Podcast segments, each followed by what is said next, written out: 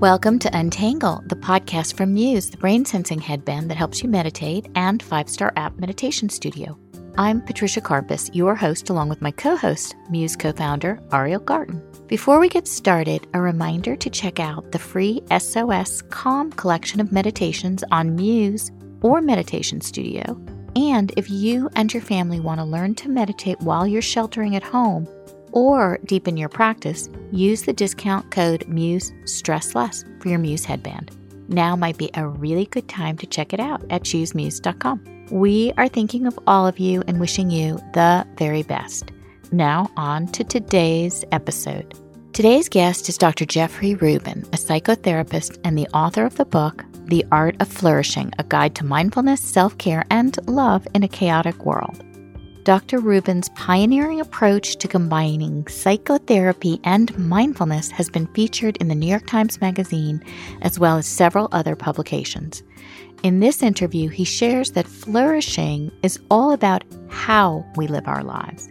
We talked a bit about the current crisis in the beginning of the interview, and he shared how important it is for us to relax into our challenges and search for the actual opportunities. There's a lot of wisdom in his perspectives. Now, here's Dr. Jeffrey Rubin. Dr. Jeffrey Rubin, it is so great to have you on Untangle today. Thanks so much for being here. Thank you for having me. Yeah, well, we're going through an unprecedented time right now, our coronavirus pandemic. And while I want to talk to you about your book, your wonderful book, The Art of Flourishing, I want to first ask you as a psychotherapist and a yogi and a meditator, how are you handling this pandemic right now? How are you personally handling it? I look at it like I look at everything, nearly everything in life. It has two sides. So I am trying to relax and open into the challenges. And I'm also trying to search for the opportunities. Most of the time, we think in a zero one black white dichotomous way. We open to the opportunities like a movement like positive psychology, and yet we deny the negative side. Or we open to the negative side. Some people feel this is a part of traditional therapy and are blinded to the hidden possibilities. I think we simultaneously need to look at both. So that's one of the things that I'm trying to do personally. It's been very, very, very challenging for the people that I work with. I worked for a while going into my, I have two offices, uh, New York City and Bedford Hills, New York. And then I decided, uh, safer for me and for everyone else not to. And eventually I decided it was the more prudent course to work from home. So that's what I've been doing. I venture out to walk in nature and to run, jog, and yeah. when I have to, you know, do shopping, but I'm careful about it and not so frequently. I'm much more staying yeah. in. So I've gotten a kind of interesting cross section. And what I began to feel was that people split into two camps.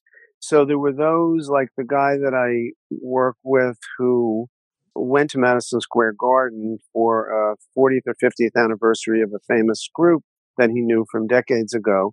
And he said, Am I blithely moving through the world? And I said, Let's talk about it. And he said, I don't think I'm going to get this. And I, I had an epiphany and I said, You thinking you'll get it is nothing. It's, it doesn't mean anything. It's thinking you'll get it, thinking it's just thoughts. It's not, you could mm-hmm. medically get it, but think you won't. So I began to notice there were people that were blithely moving through the world thinking they won't get it or they're immunized. They're actually still out there. What we, we hear about them now. And right. then there are people on the other hand that are going to die immediately and they're running ahead of themselves and that kind of running ahead of ourselves, scripting a negative future, and then feeling in the present moment as if that negative future already happened. And then right. reacting to that with panic. And then what Buddhist teacher Sharon Salzberg calls piling on. Then we start yes. thinking about the other thing. I yeah. don't have a girlfriend or I'm separated or I don't have enough money coming in. And then at the end of that, we're just buried alive and all of it is fictional, actually. All of it's fictional. I'm not saying this judgmentally. I love it's way that you're talking. Yeah, it's absolutely human. And I love the way you're talking about those two extremes. On the one hand, there are the people that are moving through life thinking they won't get it and they're immune to it in some way. And then the other people that have fear that they'll die And I do think those are the two extremes. I wanted to also comment on something you said a little bit earlier, which is I heard on NPR this morning, I didn't hear who he was, but he was really disturbed that we're using the word social distancing because he. Me too. Me too. Using the word physical distancing. Exactly. And social connection. Our language really matters about how we does. think about it. And my observation is that people are connecting a lot socially, maybe not physically, but there's a lot of really kind, funny, positive things that are going on where people are connecting. I think that's exactly right. So I think that one interesting thing about the physical distancing that they call social distancing, I think some people obviously are disturbed by it and feel imprisoned by it and hate it. I think some people like it. If there are some people that like it, and I think there are, one reason might be because they feel a relief from this outer world that's operating in an insane way and is hammering them. I can totally see that this relief feeling that there's like a moment where you can step back. And it's really what we learn in our mindfulness practice, right? Like there are so yes. many people that are operating on automatic pilot and super busy with not a minute to spare. And yes. I think a lot of people are still busy now. I feel for the people who are home with jobs and homeschooling their children, but exactly, exactly. there is some relief. It's almost like what we feel, and not everybody goes on silent retreat, but it's what you feel when you go on silent retreat a little bit. Yes. And you asked me how I personally am relating to it. The decades of meditation practice and yoga practice, and I do a lot of new stuff in the last few years that I had not done before, Chinese internal practices like that.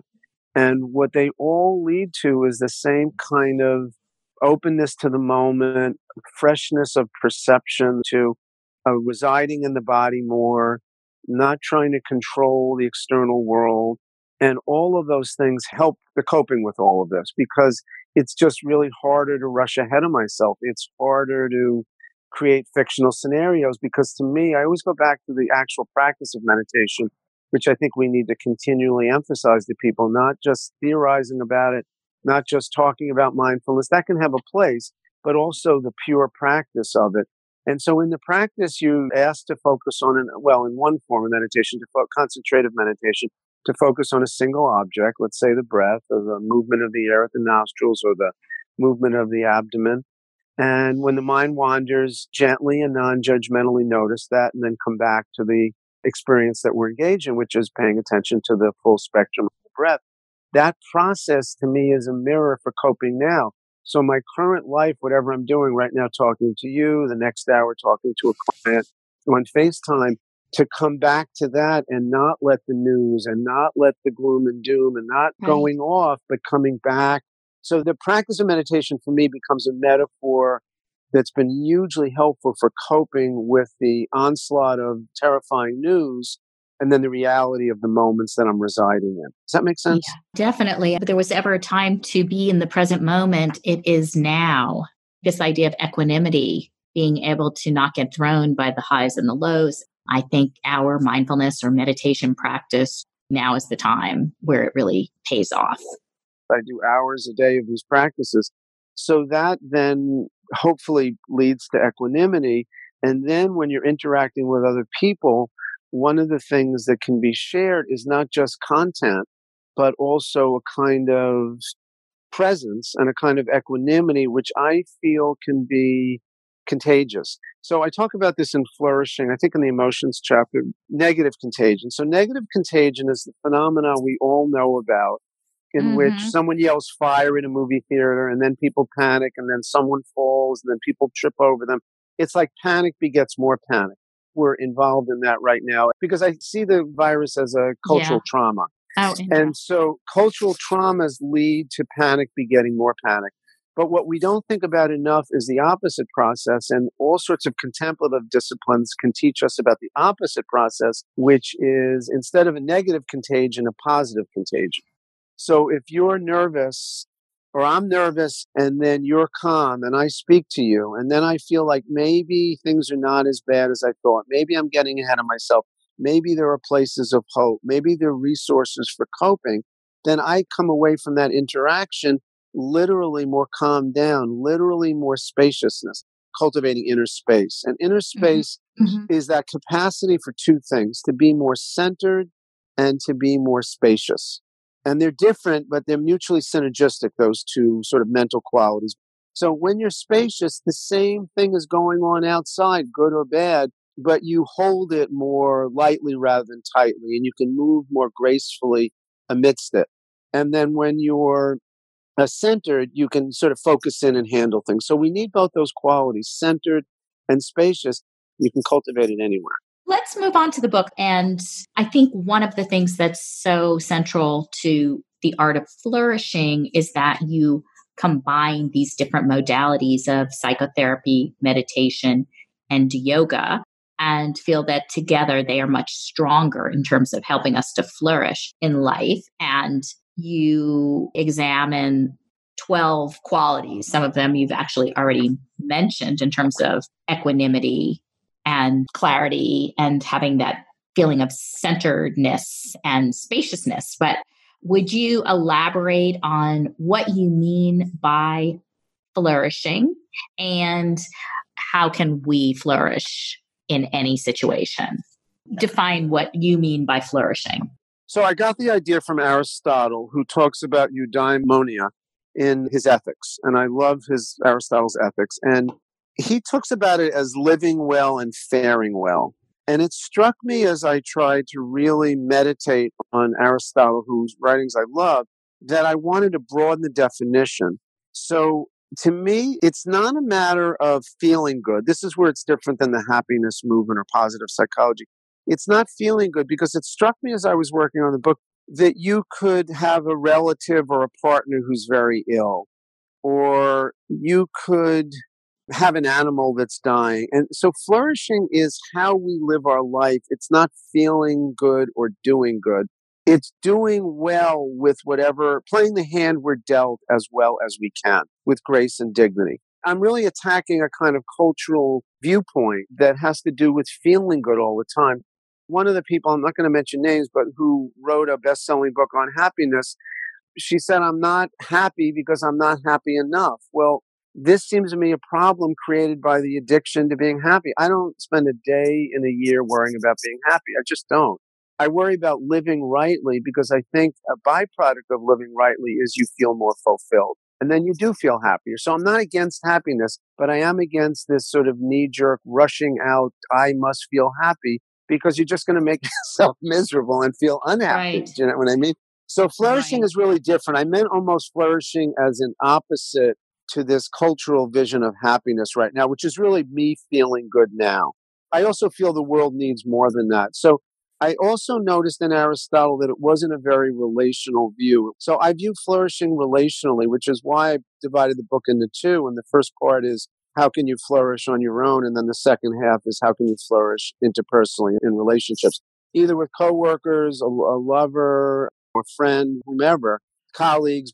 To me, there are two major elements to flourishing. One is really taking healthy care of oneself. And the first half of the book tries to define the different elements of that. And then the second half is putting that together in your relationships with other people. And again, you'll live well and you'll live rightly and you'll live ethically and then you will feel better. But I don't focus on feeling better at first. I just focus on sort of living rightly, ethically, sensitively, awarely, like that. Does that make sense? Yeah, absolutely. And I want to just kind of go through this list of some of the qualities that you say can help us flourish. And maybe you can take one or two and go a little bit deeper Sure. The ones sure. that are most important. But you talk about, as you were just saying, expanding inner peace. You talk about our life being so frenzied that we need to declutter and meditation and breath work and things like this help us to expand our inner peace, which I think might be our most positive thing that's coming out of, of right now. You talk about cultivating clarity, deepening equanimity, appreciating beauty, learning to read feedback, creating harmony, composting fear to develop courage. I think I was curious about what you meant by emotional composting, cultivating integrity, and then discovering our passions. And I'm I'm guessing that that means that uh, we would be more fulfilled overall if we were living our lives based on our passions. Would you want to elaborate on any one of those? The only one I would add since then is playing. I think playing is essential to emotional and mental and spiritual health. I think playing comes in with intimacy. Playing comes in with challenging one's own conditioning, expanding one's possibilities. My first yoga teacher was a great teacher and became a friend, Joel Kramer. And Joel talked about one of his key concepts of his yoga was playing the edge. The edge is the place between too much challenge and too little challenge. It's the place before pain or fear, but yet you're stretching yourself. And I love that image of playing the edge. So playing in all its myriad forms, I think is crucial. I've been playing by every day going, I'm a gym rat and I have been since I was a kid. I love basketball. That's been, as you could say, taken away because of this. So I've rediscovered nature more than I had been because I'd been going to the gym more than walks in nature. And now I'm running in nature and walking in nature. And so finding ways to play, literally play with our lives. And I think just the act of thinking about our life that way can initiate a more playful relation to our life. So that would be one that I would add. So let's take the two that you talked about though. And I would also want to talk about appreciating beauty after I talk about composting fear. Let me talk about beauty first, actually. I think we misunderstand beauty. And because of our largely patriarchal world still, we look at it in narrow terms in terms of female beauty and bodies and faces. And I think that is a part of beauty. But I want to say that beauty is more. We get hijacked by a narrow conception of beauty. But beauty is also beautiful souls. Someone, we meet people occasionally and they just, they really have a special character and they may be very loving. They may be very patient and it touches our soul and it moves us in new directions. So one of the things we can do right now is appreciate the beauty that is there, even amidst all the tragedy and people losing their mm. jobs and losing their homes. And, but there are all sorts of sort of weird things that we're not even thinking about that people are going through where they can't visit sick relatives or that couples have to stay in separate rooms because one is going to work and may have it. And it's just, it's wreaking havoc in all sorts of concrete and subtle ways, right? But in addition to that, at every moment, there's also the laughter of children outside. There's just millions of forms of beauty. So we have to appreciate what is there. I had a moment of this. Both my folks died in 2016 within 11, 10 days, and it was really, it rocked my world. I was with my granddaughter and she was walking down. This was a few weeks later. It was a melancholic, I was in a melancholic mood and it was a rainy November day. And she walks down the driveway and she's a real character. And she was about five then. And she tilts her head back, and I look, I catch up to her because it's raining a little bit. And what is she doing out there? So I follow her out, and I said, "What are you doing?" And she said, "Grandpa, Grandpa, I'm tasting raindrops." and my whole mood melted as I just saw that amidst the nightmare I was going through of two parents dying within 10 or 11 days, and the new world order we were in, there's always beauty. There was someone appreciating raindrops in a very Zen like moment. My granddaughter yeah. was appreciating raindrops. So that's always there. We just have to see it. We just have to be open to it. There's a story of, I don't know if it was Yo Yo Ma, but it was a very famous musician and he was playing in a subway somewhere, maybe Washington, D.C and kids passed and the parents tried to drag them and then the kids stopped and listened and the parents dragged them away. He played for an hour. That's joshua bell. And everybody missed it except the kids. They walked right by it. So there's always beauty we're walking by and we don't have to walk right by it. And that's an immediate source of solace and nurturing. Immediate. And it's for free. Yeah.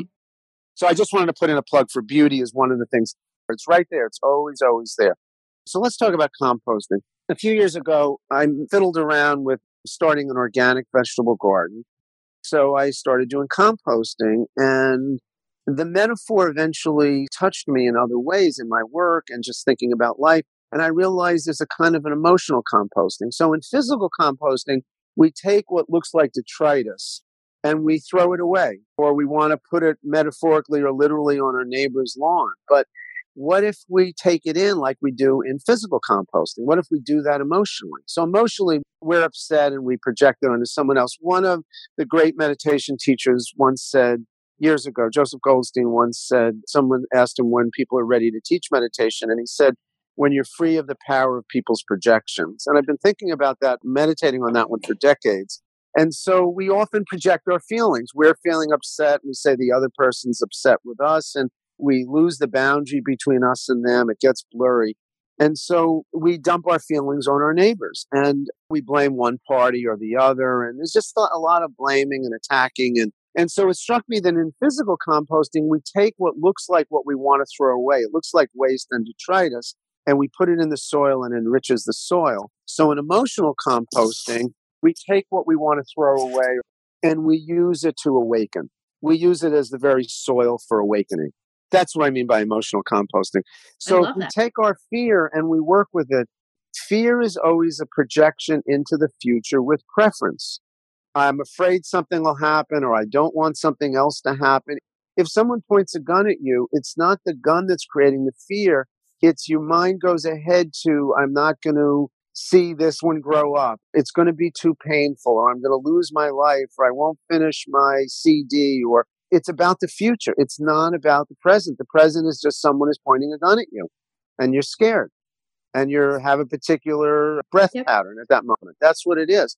So we go ahead of ourselves. So we can learn to use our fear to get clear about what our conditioning is, how we look at life, our characteristic responses and methods of coping and our methods of self protection, what psychoanalysis calls defensive processes we can look at them, we can use them to awaken, to see ourselves more clearly, and to ultimately become more insightful and compassionate and empathic people towards other people.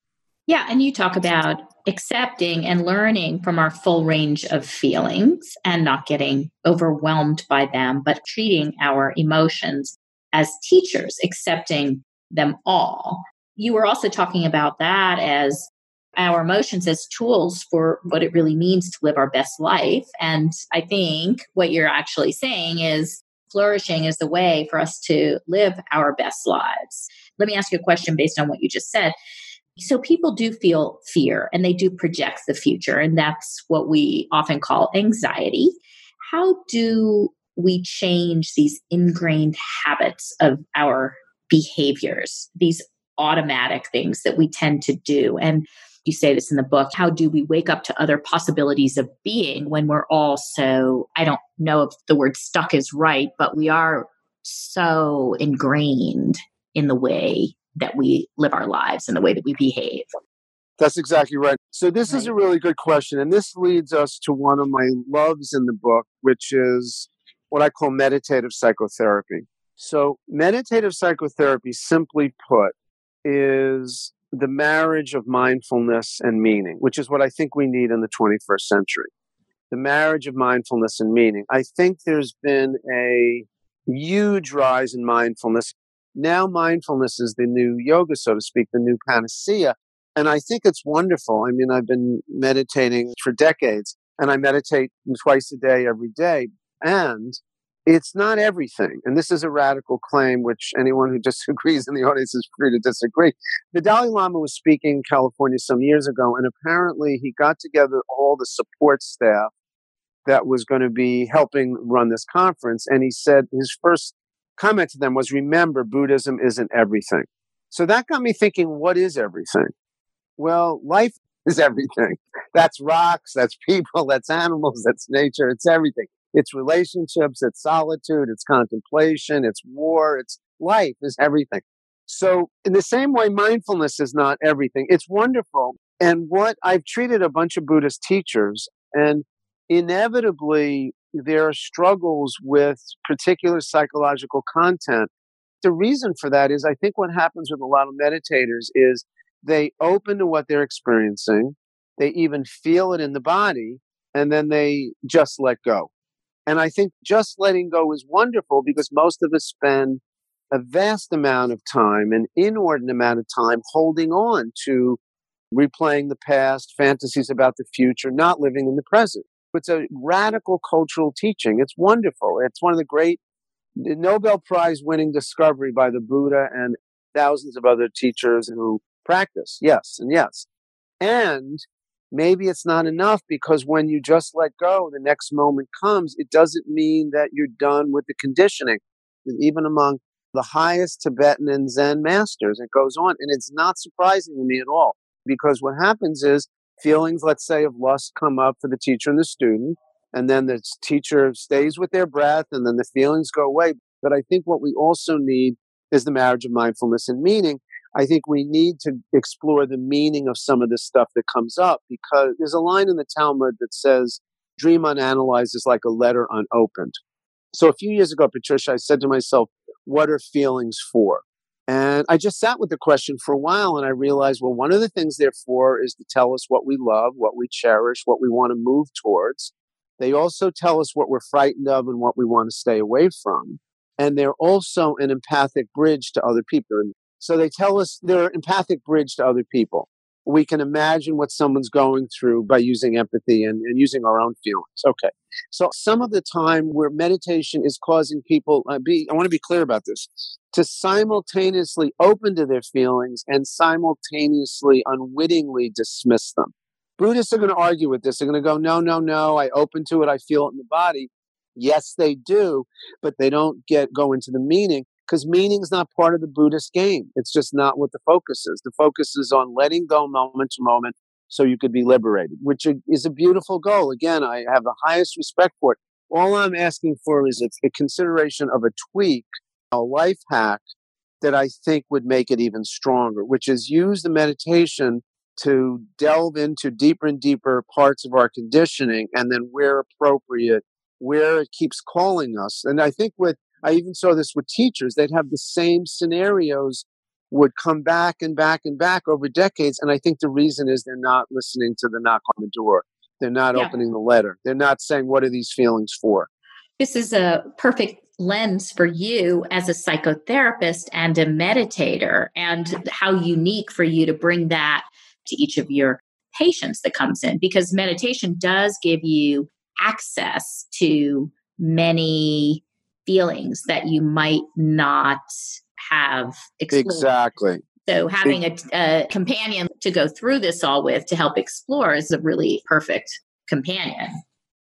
In Naropa, one of the Buddhist communities, I studied with Joseph Goldstein and with a man named Robert Hall. There was a woman who wrote a book on mindfulness some years ago, a therapist, and she quotes a martial arts teacher at Naropa, and he came up with an analogy about meditation, which is to try to describe it to a beginner. He said it's like going to a party and you look at one person and you say hello and you really take them in. And then you look at the next person and you say hello and you really take them in and you keep doing this. And this sounds great until you start thinking about it. And I started thinking about it. What I realized is if I did that at a party, I would be flitting, not getting to know anyone. He was using that to describe the meditative process. And this woman who wrote the book on mindfulness, who teaches at Naropa, used that as an example to explain mindfulness. And I realized what that is, is it's sitting with for a second and then it's leaving. And all I'm trying to say is if we sit with the feelings, let them arise through meditation, but then go into instead of move on, that's the only change I'm trying to recommend. Well, let's talk about the second part of the book is called Cultivating the Garden of Love. Tell me what you think are the most important aspects of cultivating the garden of love. Well, first of all, think of love like a garden. Love is like a garden. What does a garden have? It has weeds that have to be pulled. It has to be watered. It has to be harvested. It has all these pieces. So I'd like the reader to play with just starting with that as the metaphor that love in a way is like a garden. In other words, if you look at many of our Hollywood or culturally shaped images, I walked across the room and I knew he, she was the one. Once I read a book, Escape from Intimacy by Anne Schaef, and she has a list of these for a page and a half, single spaced. I looked across the room and she was the one. She has just a list of them, and I'm reading them and I'm shaking my head, yes, yes, yes, and it's feeling wonderful. And then at the end of it, she says, This is all mythology. And I had not thought about it that way. In other words, what did you know when you, when you looked across the room? What you knew is the person fulfilled an image that you had about what you want, either appearance wise or emotionally. Mm, it's right. all image. It's they fulfill the image I have of what I want. It's nothing about I'm into them or I get to know them or I cherish them or I validate them. It's all about me. It's a very self centered vision. But yet, right. this is what's inculcated in us. We can't help it. It's conditioned. Hmm. Our life isn't the excitement and the build. I mean, it is the excitement and the build up, and she's the one, he's the one. But it's carving out a workable intimacy after that. That's the work. The movies don't show that. All they show they play into if you two wait enough or you two do X, Y, or Z, you'll find the one. And then if you start thinking about the one, it's the perfect one. She or he is the only one. So I started really looking at this. But my conception of love and intimacy grew out of challenging and thinking through some of this stuff. So maybe there isn't the one, the one. Maybe people are, as Nietzsche would put it, human all too human. And we have many dimensions, and some pieces work, and some pieces have to be worked on, and some pieces just have to be accepted and loved and cherished. But even though you'd see it differently or you disagree differently. Yeah. So I just want to start out with almost a global conception of reorienting the way we. Someone said, a French thinker, love has to be reinvented. I think we have to think about it differently. And it's not about, to me, just an ecstatic moment. I mean, it has that to it physically and emotionally, but it's about working out a relationship that is sustained and nourished over time, that nourishes the soul of both people. It's creating a we that respects and nourishes both I's, capital I's. Yeah. It's about us flourishing together.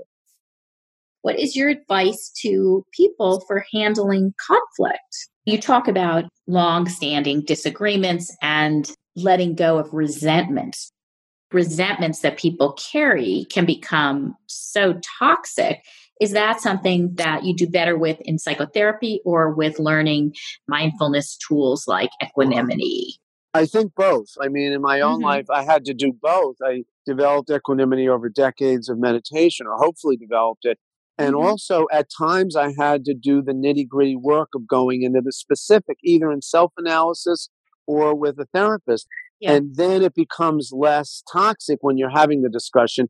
There are less trigger points. That's one of the problems. There's such trigger points with most people. Right.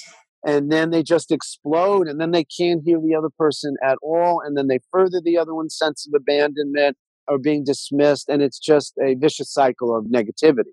So I think it's both. It's working on yourself. And then sometimes if you feel you need it, going to someone else you can talk to honestly who's going to be non judgmental and help you with it. It's really both. Well, this is great. Let's end on a positive note. Let's not end on sure triggered points. Things are worse than we believe, and there's more hope than we know. There always there's always beauty. There's always possibilities of connecting with people. There's always beautiful new things that are unexpected, that are outside our wheelhouse, that are possible. I, oh, I believe both simultaneously. That's the Taoist in me that really believes in yin and yang. It's always both. Things are really grim and there's undreamt of possibilities. And I really do believe that, and especially yeah. the second part of it. I really do. Yeah. And you started this by saying open into the challenges and search for opportunities.